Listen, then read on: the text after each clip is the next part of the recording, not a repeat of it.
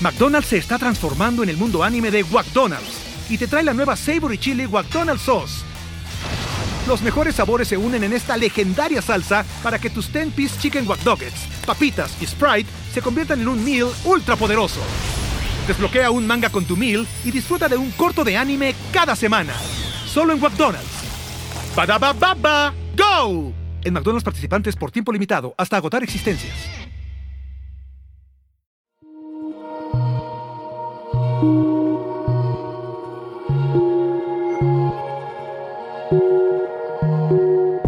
La mente. Este mundo misterioso donde se cultivan la imaginación, la percepción, la conciencia y la memoria. Donde se construyen los sueños, donde creamos nuestra realidad. Por muchos años el ser humano ha tratado de entenderla, de descifrarla, de descifrarla. Y hemos descubierto que posee un enorme poder, tanto para destruir como para crear. En este podcast encontrarás diferentes métodos, ideologías, entrevistas, historias y meditaciones guiadas, todo relacionado al entrenamiento de la mente, para convertirte en el creador consciente de cada segundo de tu existencia. Yo soy Pau Arroyo y esto es Mind Boss. Y esto es Mind Boss. Bienvenidas y bienvenidos a un episodio más de Mind Boss. Soy Pau Arroyo y quiero darte las gracias por acompañarme miércoles tras miércoles en cada uno de los episodios. Y bueno, todas y todos tenemos una historia, ¿no? Todos tenemos algo que contar y creo que es ese compartir precisamente es parte fundamental del crecimiento pues colectivo, porque si bien para unos es más fácil que otros compartir sus vivencias, todas y todos somos maestros y aprendices en esta vida. Mes tras mes trato de incluir en los episodios historias de vida que en lo personal encuentro muy enriquecedoras y que sé que pueden convertirse en una herramienta de vida para muchas y muchos de ustedes que nos escuchan. Creo firmemente que a través de la palabra y de nuestra historia de vida podemos conectar con muchísima gente allá afuera que quizá esté viviendo lo mismo y necesitaba escucharnos, o bien alguien que ya pasó por un proceso similar y no encuentra salida.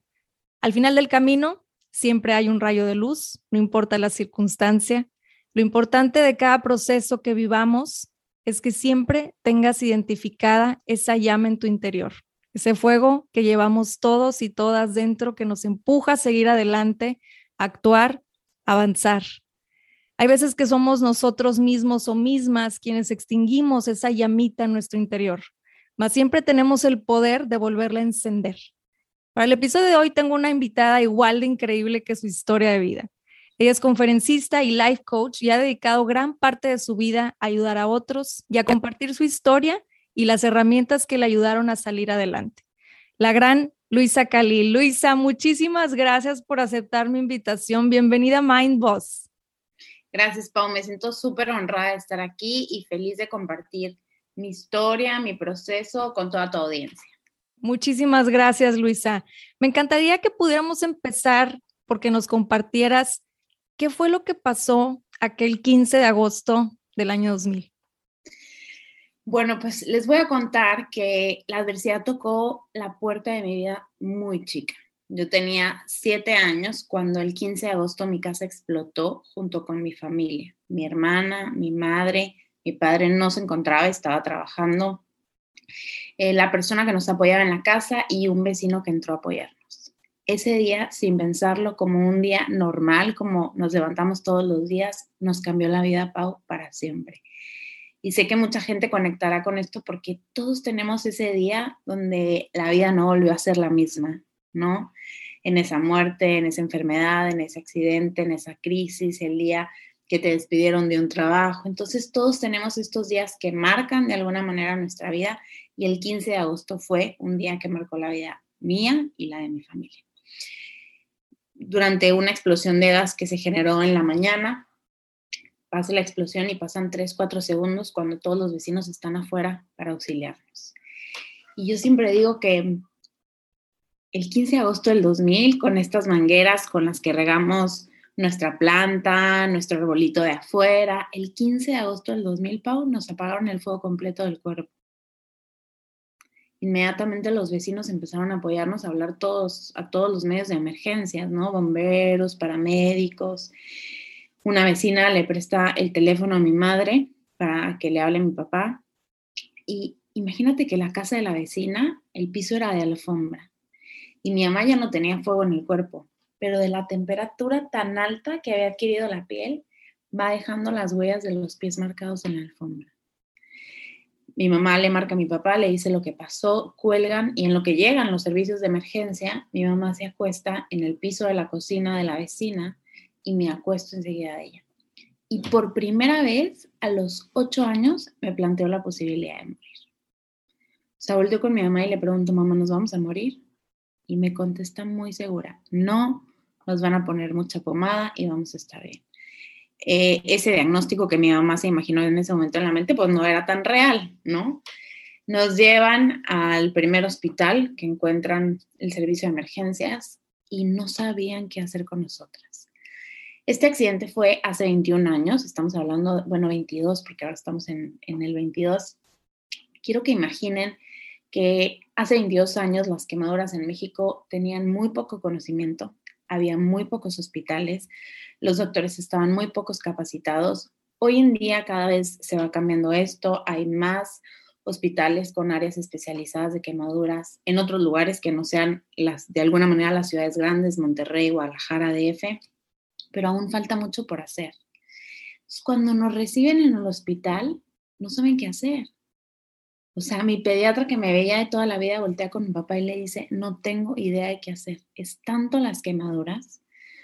Nos meten a una operación un poco de alguna manera como de prueba. Nos lijan la piel, nos dejan prácticamente en piel viva, ni siquiera nos meten a terapia intensiva. Estamos en un cuarto donde la gente entra y sale. ¿Te imaginas la cantidad de infecciones que puede haber? Órale. Y en ese momento le dicen a mi papá, uno de los doctores, tienes que irte de aquí. O sea, tu hija la mayor se está muriendo, tienes que irte de aquí. Y mi papá es abogado, Pau no tiene ni idea de cosas médicas, mucho menos de las quemaduras en ese entonces, y decía, ¿a dónde me las llevo? Y se empezaron a ver distintas posibilidades y 16 horas después de que se generó la explosión, estábamos en otro país, en otro hospital. Ahora, en este proceso, Luisa, la explosión se generó por una fuga de gas y, estaba la persona que les ayudaba y después se genera la explosión y que estaban en el marco de la puerta, tu mamá, tu hermana y tú. ¿Y cómo fue, si tú recuerdas, me imagino estabas muy chiquita, más cómo fue ese proceso en donde estás acostada, ahorita que compartías, estaba acostada al lado de mi mamá y le pregunto a mis ocho años, ¿me voy a morir? Y te contesta, no, vamos a estar bien, nos van a untar pomada y vamos a estar bien. ¿Esa respuesta te dio tranquilidad en ese momento?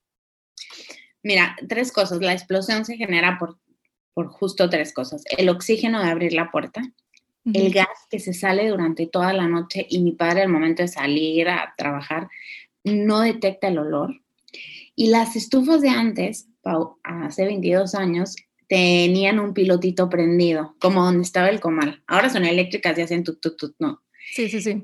Ese piloto, que es literalmente la llama de un cerillo, es el que genera toda la explosión. Y cuando mi mamá se da cuenta que la casa va a explotar porque huele a gas y porque la persona que está ayudándonos en el servicio de la casa no contesta y ahí es donde más huele, quiere decir que ahí inició la fuga. Entonces mi mamá sale a buscar ayuda y el vecino entra y le dice, saca a las niñas. Y justo cuando vamos pasando por el marco de la puerta, se genera la explosión. Y si tú me preguntas si recuerdo cosas tal cual del accidente, no. O sea, hay partes y hay escenas que las he trabajado, que tengo otras sensaciones que no es la imagen tal cual, que tengo sensaciones corporales, que obviamente he descubierto a través de un montón de terapia. Pero en ese momento sí, por supuesto que me generó paz, ¿no? Siempre ver a mi mamá tranquila era algo que también a mí me ayudaba. Sí, como cualquier hija, ¿no? Que, que es cuando cuando quieres buscar seguridad, volteamos a ver a los papás a ver qué tan afligidos están ellos y, encuentras paz cuando los ves a ellos tranquilos. Ahora, ahorita que mencionabas, o sea, fue un proceso que fui trabajando, me llama mucho la atención lo que platicas de que no solamente eran como imágenes las que regresaban a tu mente, sino sensaciones. ¿hay algo que todavía quede en ti de, sensaciones que todavía sientas que tengas que trabajar? Bueno, mira, yo creo que todo lo que vamos viviendo alrededor de nuestra vida nunca se puede borrar. O sea, no es como que podamos cortar una escena, no es como que podamos cortar de alguna manera, ya sabes, la relación que, queremos olvidar, eh, la muerte que nos dolió muchísimo, que quisiéramos ya no, que ya, que ya no se nos llenen los ojos de agua. Siempre les digo, lo que nos pasa forma parte de nosotros y simplemente va acomodándose en un mejor lugar, en un lugar que nos dé más paz. Pero no quiere decir que yo sea insensible, ¿no? Ante las quemaduras, ante el accidente, porque eso me haría más que insensible que estar desconectada de mi historia. ¿Te acuerdas cuando empezó el 2020 que hubo una explosión en Beirut? Sí, sí, sí. Me mandaron un WhatsApp, abrí el video y en el video se escuchaban los gritos, se veía la explosión, ¿no? Y a mí me recorrió un calambre corporal en todo el cuerpo y me tiré a la cama a llorar. ¿No? Fueron cinco minutos de, de llorar y luego pararme y saber que ya no estaba en ese lugar. Pero tengo esa capacidad de permitirme sentir, ¿no? Y de saber que si siento, pues ni voy a regresar al accidente, ni me voy a volver a quemar, eh, ni voy a tener que estar mal, pero hay algo que, que me conectó, porque viví lo, lo, mismo. Entonces, creo que eso ha sido fruto de muchos años de terapia. Sí, claro, y, siento que es este proceso de nuestro, de nuestro cerebro, ¿no? Que automáticamente es, es más bien que está reaccionando nuestro cuerpo a una emoción que tenemos ahí grabada en la mente por una emoción fuerte que vivimos en ese momento, ¿no? Ahora, eh, también platicabas en otra entrevista, Luisa, que, bueno, todo el proceso, ¿no? Se fueron a, a otro hospital, etcétera. Tú platicabas que una semana antes del accidente tu papá las había llevado a un parque de diversiones y un año después del accidente vuelven a ese parque de diversiones. Me encantó esta parte porque pues lo viviste como de, de una manera diferente. ¿Qué representó para ti volver a ese lugar en otras circunstancias? Mira, yo creo que hoy de adulta representa mucho más que lo que representó para esa niña, ¿no? Les cuento rápido, una semana antes del accidente nos llevaron a este parque de diversiones, estuvimos felices, regresamos y una semana después nos cambió la vida. Cuando íbamos, estábamos a punto de cumplir un año del accidente, mis papás querían celebrarlo. ¿no? Yo estaba muy chica, Pau, no entendía ni por qué lo celebrábamos, tampoco me quejaba de celebrarlo, ¿no? Eh, pero no entendía, más bien ellos eran los adultos a cargo, así que se organizaron como varias cosas alrededor del festejo y una de ellas era volver a este parque. Y no íbamos de vacaciones, o sea, eso sí lo tengo claro. Mi mamá siempre nos decía, vamos a celebrar la vida. Y creo que a esa edad, yo tenía 8, 9 años, pues no tenía la capacidad de entender el mensaje que mis papás me estaban regalando. Hoy sí, o sea, hoy, hoy significa mucho volver a ese parque de diversiones como diciendo, la vida va a continuar y va a continuar ahora diferente. Tal vez en esa segunda vuelta ese parque de diversiones eh, no podía tener la misma movilidad física, tenía sillas de rueda, tenía unos trajes especiales por las quemaduras, seguro había dolor, había mucho menos independencia física, o sea, me tenían que parar, sentarme, ayudarme a ir al baño, a comer, pero la vida continuaba y podíamos disfrutar de los desfiles, de los juegos, de la magia desde un lugar diferente. Ahora seguramente muchos años después me tocará celebrar ese mismo parque con mis hijos, en otro lugar, en otra etapa, McDonald's se está transformando en el mundo anime de McDonald's y te trae la nueva Savory Chili McDonald's Sauce. Los mejores sabores se unen en esta legendaria salsa para que tus 10-piece chicken wack papitas y Sprite se conviertan en un meal ultra poderoso. Desbloquea un manga con tu meal y disfruta de un corto de anime cada semana. Solo en McDonald's. Baba ¡Go! En McDonald's participantes por tiempo limitado hasta agotar existencias.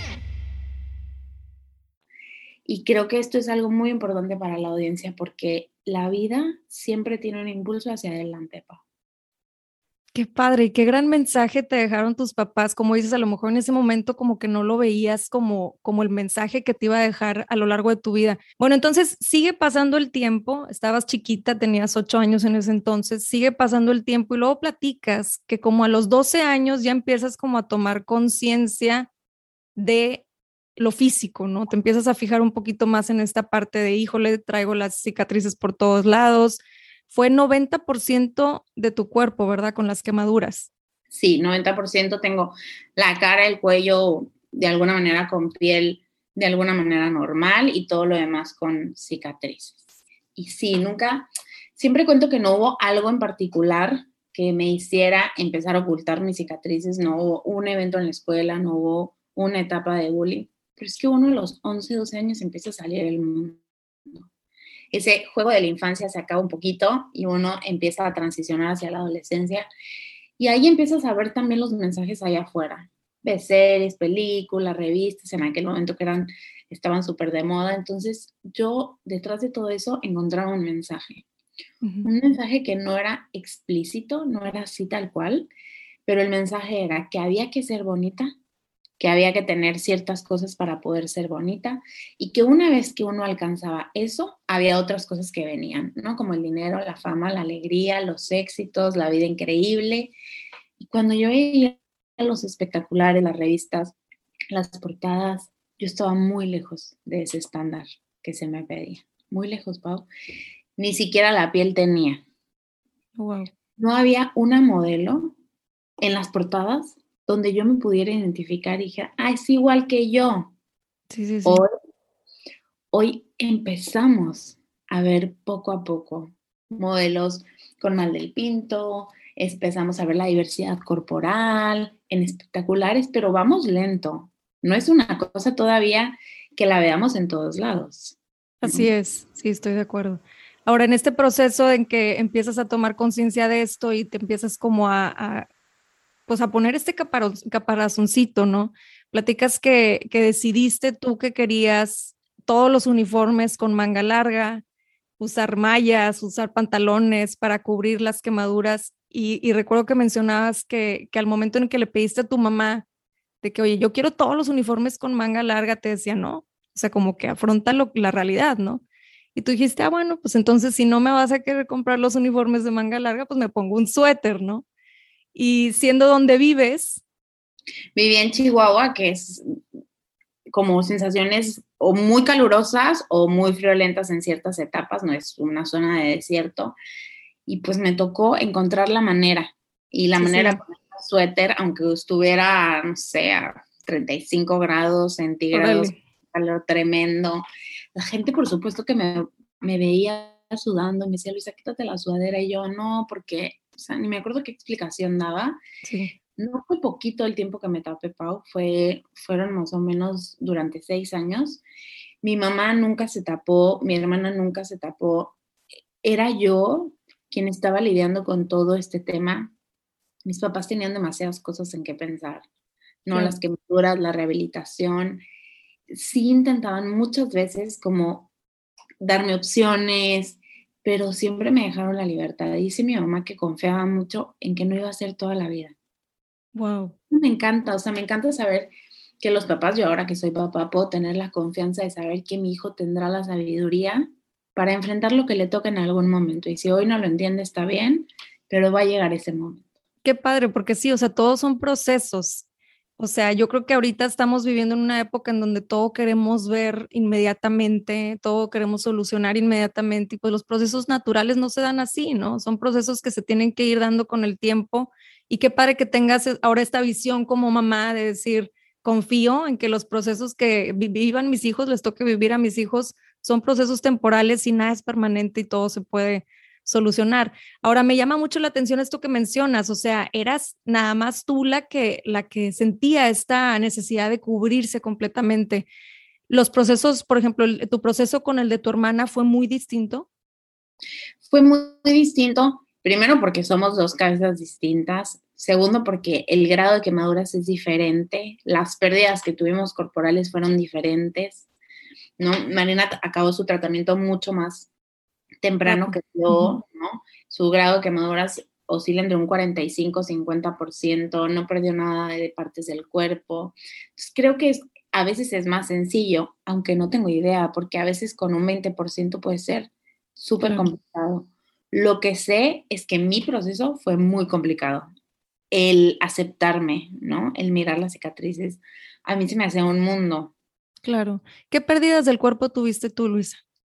Bueno, primero, em, tres dedos de la mano derecha, ¿no? Y la pérdida de las quemaduras mías son tercer grado. Entonces hay quemaduras que son primer grado y solamente queda la piel como un poquito porosa y más se alcanza perfectamente, puedes ver a alguien y piensas que no le pasó nada, ¿no?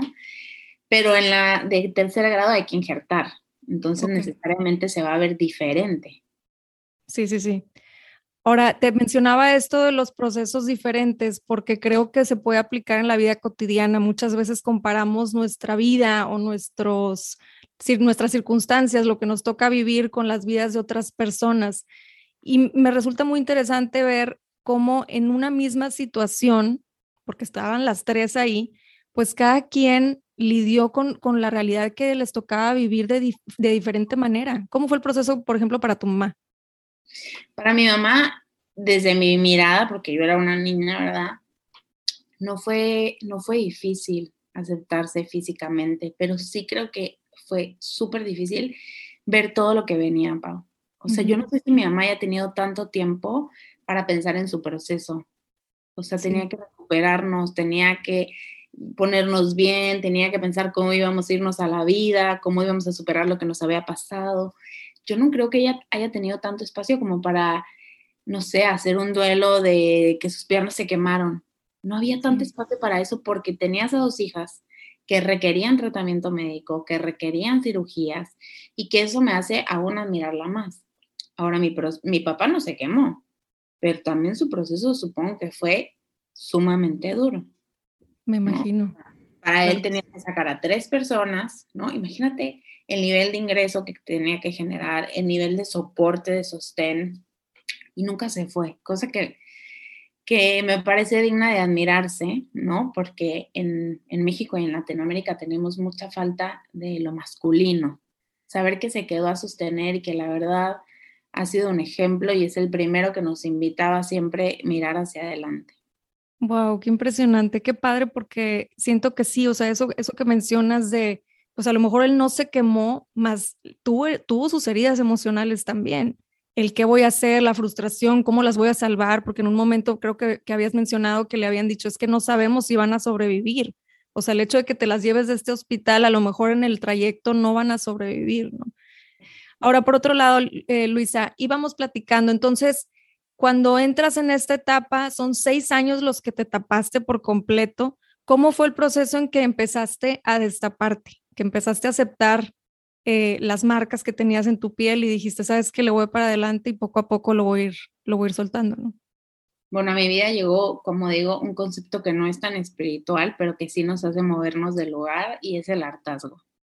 O sea, yo me harté, me harté de pelearme con las mismas cosas, por las mismas fiestas, por los mismos eh, tipo de ropa que me tenía que poner y no me quería poner, el leotardo para el baile, el traje de baño para la alberca, ¿no? Era frustrante, seis años repitiendo exactamente lo mismo y creo que nos pasa todo el tiempo. Entonces llegó el hartazgo y dije, a ver, ya, tenía dos caminos y empecé el camino de la aceptación, que no es un lugar al que se llega, no he llegado ahí, es una cosa que trabajo todos los días, pero que lo fui haciendo a mi ritmo o sea, eso es algo muy importante a mi ritmo. Hoy podía estar con manga corta, manga corta. Mañana sentía la necesidad de tener un suéter, suéter. O sea, nunca hubo una parte de mí que me dijera al extremo, ¿no? O sea, sí, sí, sí. Como muy cuidadosa y muy respetuosa. Y mis papás y mi hermana incluso también a la par, ¿no? O sea, como muy respetuosos, ¿no? No insistían mucho, ¿no? Decían, pero... Y claro que yo creo que también pues me inspiraba a ver a mi hermana así, ver a mi mamá así. Claro. Hubo una etapa en tu vida en donde platicabas que ibas, o sea, decidiste como ayudar a otras personas, ibas a los asilos, etcétera, y que ahí poco a poco decidiste, ok, bueno, pues sí, empezaste a escucharte, ¿no? Esto que mencionas de, pues nada más veía la necesidad, si hoy tengo la necesidad de traer manga corta, pues lo voy a hacer, ¿no? A lo mejor solo por hoy. Y y que esta parte en donde empiezas a ayudar a otras personas, empiezas a ver las realidades allá afuera y dices, híjole, creo que mi situación no está tan grave como yo la traigo en mi cabeza, que hay gente que está viviendo cosas a lo mejor más difíciles, que está más imposibilitada de mil maneras, ¿por qué voy a, taparme? O sea, ¿por qué voy a hacer de esto algo que me limite? Y empezaste entonces a cambiar tu vestimenta ahí, ¿no? Claro, ese fue como el hartazgo más la experiencia de salir al mundo a ver el dolor de otros. Siento que a veces maximizamos nuestro dolor y que caracterizamos la adolescencia donde hacemos eso, pero lo hacemos muchos años más. En la adultez a veces también sentimos que lo que nos está ocurriendo es lo peor y que nadie está viviendo un proceso así. Y cuando nos salimos afuera y abrimos los ojos, vemos que todos estamos en algún proceso de aprendizaje. Y eso a mí me ayudó y me cambió la vida. Qué padre. Ahora, después, tiempo después, como a tus 17 años, fue tu primer conferencia, ¿no? Platícanos un poquito de cómo, cómo se dio eso. Bueno, te cuento que estaba en un congreso de estos masivos donde llevan, ya sabes, empresarios, deportistas, artistas. Y estaba yo hasta el final de, de este auditorio y se sube Josafat González, un gran amigo mío ahora, a compartirnos una plática. Él había perdido dos piernas. Y yo me acuerdo que lo vi y la frase que se me vino a la mente fue, el próximo año yo tengo que estar ahí. Y entonces busqué al staff, busqué poderme contactar con él y me invitó a lo de su hotel y más o menos me dio como algunos pasos y me dijo, Luisa, tienes que hacerlo. Y bueno, moví cielo, mar y tierra para que me dejaran estar, ¿no? El, el año que viene en ese mismo congreso y lo logré. Y fue el inicio de, empezar a compartir mi historia, ¿no? Yo siempre digo que mi historia está al servicio de la gente, esto que decías al principio que me encantó. Aprendemos a través de las historias de los otros. Las leemos en libros, las vemos en películas, la gente nos las cuenta y las historias son las que nos levantan de muchos lugares, las que nos inspiran, las que nos dan gasolina y ojalá el día de hoy yo pueda transmitir eso a alguien que nos esté escuchando. Me encanta, me encanta lo que compartes porque creo que es sumamente importante el, hacer contacto, ¿no? Tanto con lo bueno como con lo malo. ¿Por qué crees que sea tan importante esta parte de hacer contacto y, y abrirte, o sea, abrir tu corazón y compartir con los demás? Bueno, primero porque estoy seguro que sí aprendemos en cabeza ajena. O sea, este refrán que no nos dicen de nadie aprende en cabeza ajena, eso es mentira. Sí, aprendemos a través del otro. Y porque hay algo que nos conecta, la humanidad, la vulnerabilidad, el dolor, las pérdidas, el cambio. Hoy lo estamos viviendo, la vida nos cambió a todos de manera radical. Entonces, eso nos conecta y quedarme la historia solo para mí sería egoísta. Es una manera de conectar con nosotros también.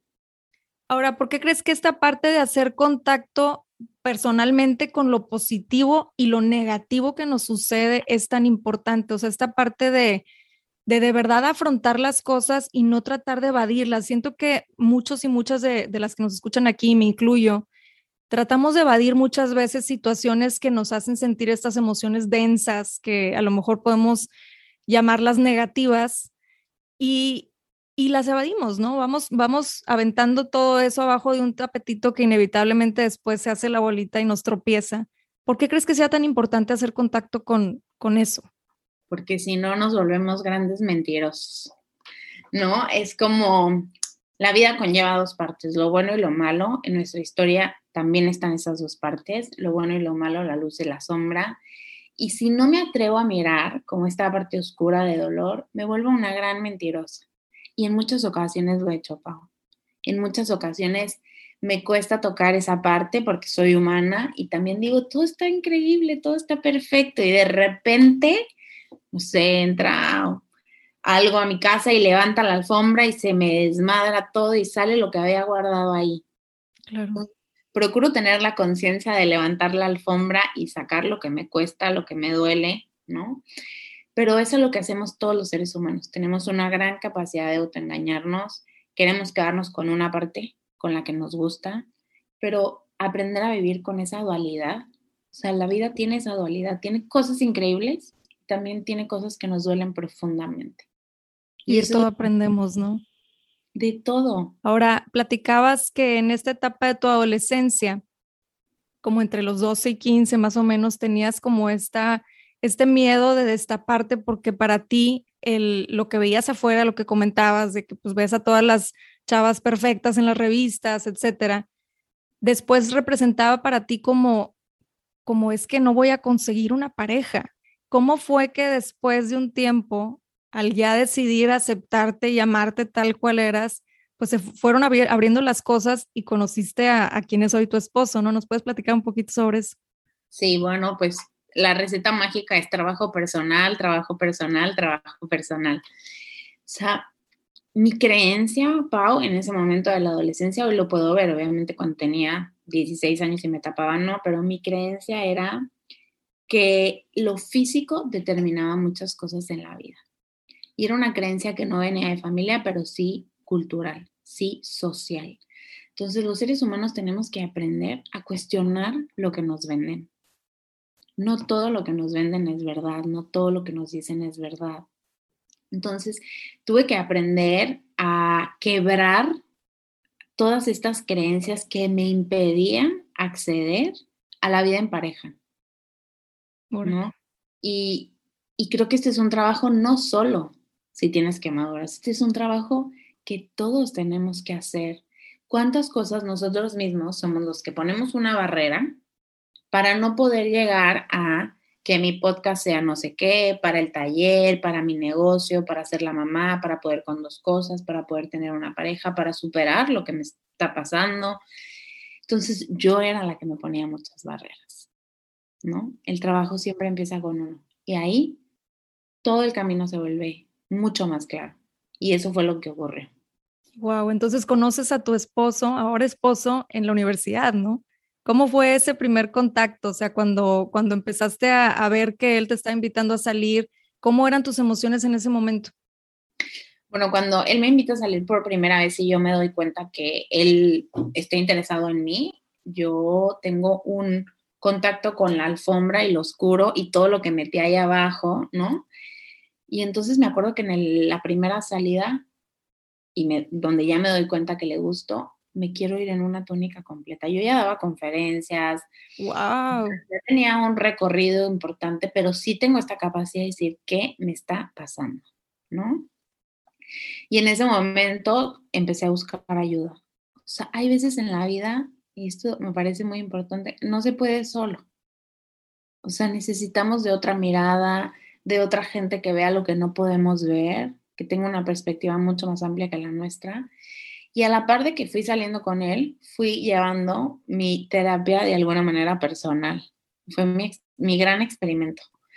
Entonces ya aquí estoy, casada, con dos hijos, viviendo en la playa.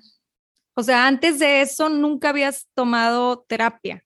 O sea, esto fue hasta ese punto en donde dijiste, voy a tomar terapia. ¿Por qué no habías tomado terapia antes?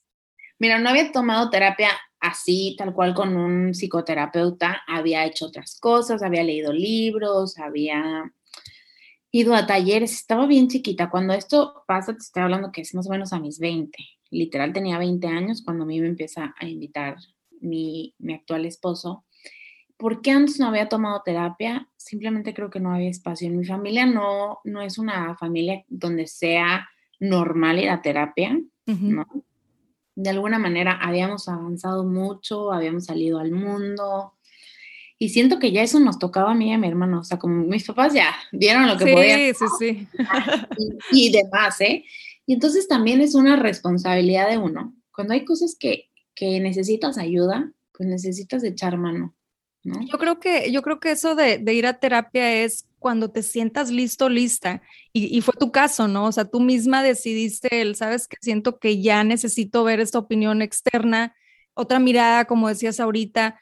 O sea, algo que me, que me, me haga ver lo que estoy pensando de una manera distinta, porque muchas veces nos ciclamos en nuestro mismo pensamiento y sí traemos muchas herramientas que cargamos en la mochila y sí hemos trabajado mucho, más hay veces que no estamos viendo más allá, ¿no? Entonces, qué padre que lo pudiste hacer pues de manera voluntaria y cuando estuviste lista. Y además lo continúo haciendo, o sea, no te digo que vivo en una terapia constante, pero sí ha habido distintas etapas de mi vida donde he necesitado distintos tipos de terapeutas, ¿no? Sí, claro. Ahora, mencionabas que ya después, bueno, te embarazas, ¿no? Y, y que te encantaba ver tu panza llena de cicatrices. Y, a mí me gusta mucho esta parte en donde mencionabas también, dijiste, hay veces que, o sea, esto es un trabajo continuo, como mencionabas ahorita, o sea, no es de que, ah, ya trabajé en mí, ya me superamo y me acepto. Hay veces en que todavía regreso y digo, oye, pues, no sé, o sea, todavía siento cosas diferentes o todavía me mueve un poco. Y que había etapas en las, en toda tu vida en donde decías, es que ¿qué, es esta cosa horrible que tengo en mi piel y cómo eso se puede traducir a cualquier cosa, ¿no? Ya después obviamente lo viste como lo que era simples marcas y que te daban, te daban este recordatorio de que estás viva y de que son hermosas tal cual son, más cómo podríamos, las personas que nos están escuchando, cómo podrían traducir esto a cualquier situación que vivas en la vida actual. O sea, estas cicatrices pueden representar tanto pues cuando odias tu manera de ser en, ciertos aspectos, a lo mejor, no sé, si yo soy una persona muy envidiosa, puedo decir que qué feo esto que tengo en mí y que no necesariamente es físico, sino es emocional y lo ves como una cicatriz. ¿Cómo se puede traducir en la vida cotidiana? Bueno, yo creo que primero la manera en la que vemos estas cicatrices, ¿no? O sea, ¿cómo les llamas a estas cicatrices? Cómo las nombras, como simples marcas, cuentan tu historia, es lo horrible que quiero quitar. O sea, primero de entrada, revisar el diálogo de cómo nos hablamos a esas cosas que nos han marcado, ¿no? Yo los invitaría a que vean con mucho respeto su historia, ¿no? Porque es algo que yo he aprendido a hacer. Mis cicatrices, te soy bien honesta, no. O sea, son más allá que, pues, que unas marcas cuentan millones de veces que estuve entre la vida y la muerte, cuentan tres meses en coma, cuentan muchísimo tiempo de dolor de rehabilitación y cuando aprendemos a mirar con respeto lo que nos ha sucedido, esa infancia que te marcó, ese novio que te dejó el huequito en el corazón, esa muerte que dices, la vida cambió y no volvió a ser igual, ¿no? Cuando vemos con respeto eso, de alguna manera empieza a ser todo mucho más sencillo y más fácil, ¿no? Lo segundo es que no hay nada que conlleve más sabiduría que eso que hemos vivido. Por eso cuando, no sé si les da esta sensación, pero cuando yo veo una señora, que sabes, con el pelo todo canoso y, la veo así, no sé, toda sabia, me dan ganas de ir a preguntarle cosas de la vida y decir, como, cuéntame, cuéntame, ¿qué tengo que hacer? Entonces, la sabiduría está en las adversidades, en eso que nos ha tocado vivir, ¿no? Y, hay un regalo ahí en, esa adversidad que no siempre estamos listos para abrir. ¿Tú ya te sientes lista para recibir todo eso que aprendiste de la adversidad? Yo, yo creo que estoy en proceso. Siempre sería como muy, no sé, soberbio de mi parte decir, yo ya, ya llegué ahí. Ahí te voy a decir, hay muchas cosas que sí he podido abrir ¿no? De las adversidades de mi vida y hay muchas otras que me cuestan. Y eso también me hace humana y me hace una mujer común. ¿Tú has encontrado el sentido de tu vida? Yo siempre digo que el sentido de la vida es algo que se trabaja todos los días. No es una terapia a la que va, una planta que se toma, un accidente que te pasa. Es una cosa que todos los días tenemos que trabajar. Y me parece que no tiene que ser así tan espiritual, tan elevado. O sea, podría decir que si me preguntaran cuál es el sentido de mi vida, yo diría que vivir. Así es simple, ¿no? Y todos los días, y, yo creo que lo que mencionas es muy sabio, o sea, lo vamos descubriendo día con día. ¿Qué sentido tiene tu vida hoy, en este momento, no? ¿Crees que, tú crees en esto de que se dice que todos tenemos una misión en la vida? Sí, yo creo que puede ser verdad. O sea, no, no lo sé del todo, pero no creo que sean misiones así como imposibles de que, no sé, de que siempre tenemos que hacer cosas increíbles y grandes, como irnos al Tíbet y hacer seis años de meditación y, y quemarte. no, o sea, me parece que las misiones son mucho más chiquitas y mucho más profundas. Yo, yo ayer me entrevistaban y le decía, bueno, seguramente una de mis misiones es compartir mi historia pero no sé si la más grande o la más profunda. O sea, me parece que es mucho más grande y más profundo lo que yo le voy a dejar a mis hijos. Lo que pasa en estas cuatro paredes cuando nadie ve. Me encanta eso que compartes porque sí es cierto, o sea, no necesariamente tenemos que vivir algo radical o, o hacer un, o tener esta misión de ayudar a 180 mil personas en un, en, un día. O sea, no tiene que ser algo enorme o algo que cambie de la nada el mundo y todo lo que representa, sino que hay muchas veces que las misiones de cada persona pueden ser simplemente ayudar a alguien más, aunque sea una sola persona más. Ahora, a mí me gusta mucho esta parte de, de tu historia en donde decides, ¿sabes qué? Voy a platicar mi historia, voy a platicar lo que yo viví por si alguien le ayuda, ¿no? Y creo que eso es algo que, que a todos nos conecta en, determinado momento de nuestra vida, el, ayudar a otras personas, el abrir nuestro corazón por si a alguien más le puede servir. Y me llama la atención cómo, pues, el fuego en el exterior que tuviste que vivir, ¿no? Este fuego que te marcó de por vida, se convirtió en el factor más importante para encender tu fuego interior. Porque entonces ya tienes este fuego, esta llama por dentro en donde dices, esto es lo que me mueve, me mueve ayudar a otras personas, me mueve compartir mi historia. ¿Cómo fue ese sentimiento? O sea, por ejemplo, la primera vez que diste la conferencia que platicas que fue a los 17 años, ¿cómo eso fue evolucionando y cómo te, cómo te sientes de estar haciendo esto hoy en día? Oh, me encanta que digas esto porque me hace recordar a esa niña de 17 años que fue a una tienda y fue y buscó cómo se iba a vestir, y fue a hacer un recorrido por sus hospitales a sacar sus fotos, a preparar la conferencia, ¿no? A ver qué iba a decir primero que después. Y me hace conectar con esos sueños que yo tenía, que era de compartir esto, ¿no? A mí compartir mi historia me cambió la vida, porque cada vez que yo la compartía a Pau, podía ver mi historia desde un lugar diferente. El hecho es lo mismo, me quemé, perdí esto, tengo cicatrices, pero mi mirada hacia el accidente y hacia lo que pasó ha cambiado cada año. Y creo que ese es el gran trabajo, o sea, aprender a mirar lo que nos ha pasado desde otro lugar. Muchas veces, Pablo, lo que nos hace más daño no es lo que nos pasó, es la manera en la que miramos eso que nos pasó. Y para mí, yo creo que fue mi, mi gran terapia por muchos años. Qué, qué bonito, hasta se me puso la piel chinita con esto que compartes, porque pues sí, o sea, yo creo que todo depende de la percepción que le demos a las situaciones que vivimos. Y me encanta porque como lo compartes, es como decir, es un, un constante aprendizaje, o sea, el aprendizaje nunca se acaba. Y como cada año o cada conferencia que das, dejas y te dejas a ti un mensaje distinto y cómo eso ha ido transformando la percepción que tenías de ese 15 de agosto del 2000, ¿no? Qué bonito, Luisa, te agradezco mucho. Un último mensaje que quieras dejarle a todas las personas que nos escuchan hoy. Me encantaría dejarlos con una frase que me encanta decir en mis conferencias, en mis sesiones personales. Lo que hago hoy es más importante que lo que hice ayer. Abrazar ese hoy que tenemos, abrazar esa posibilidad de hacerlo diferente, de mirarlo diferente, de atrevernos a lo diferente. Gracias, Pau, por este tiempo y gracias a todos los que nos escucharon y llegaron hasta el final.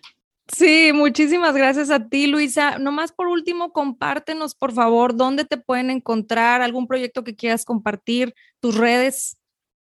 Bueno, mi página web, ahí vienen mis talleres, las sesiones personales, los retiros, todo lo que hago. Estoy como Luisa Khalil, que Khalil se escribe cada kilo H-A-L-I-L y así me pueden encontrar en Twitter, Instagram, TikTok. Luisa Khalil.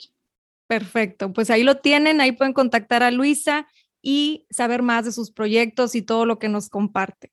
Les agradezco mucho que me hayan acompañado el día de hoy, a mí y a Luisa. Y, te agradezco a ti, Luisa, sobre todo. Gracias de verdad por este tiempo. Sé que andas súper ocupada, más te agradezco mucho el que te hayas dado el tiempo de, de compartir, de abrir tu corazón con todos y todas nosotros. Sé que todas las lecciones que, nos dejan van a ser de mucho valor para todos los que nos escuchan. Y les agradezco a ustedes por acompañarme en otro episodio. Los espero en otro episodio pronto de Mind Boss.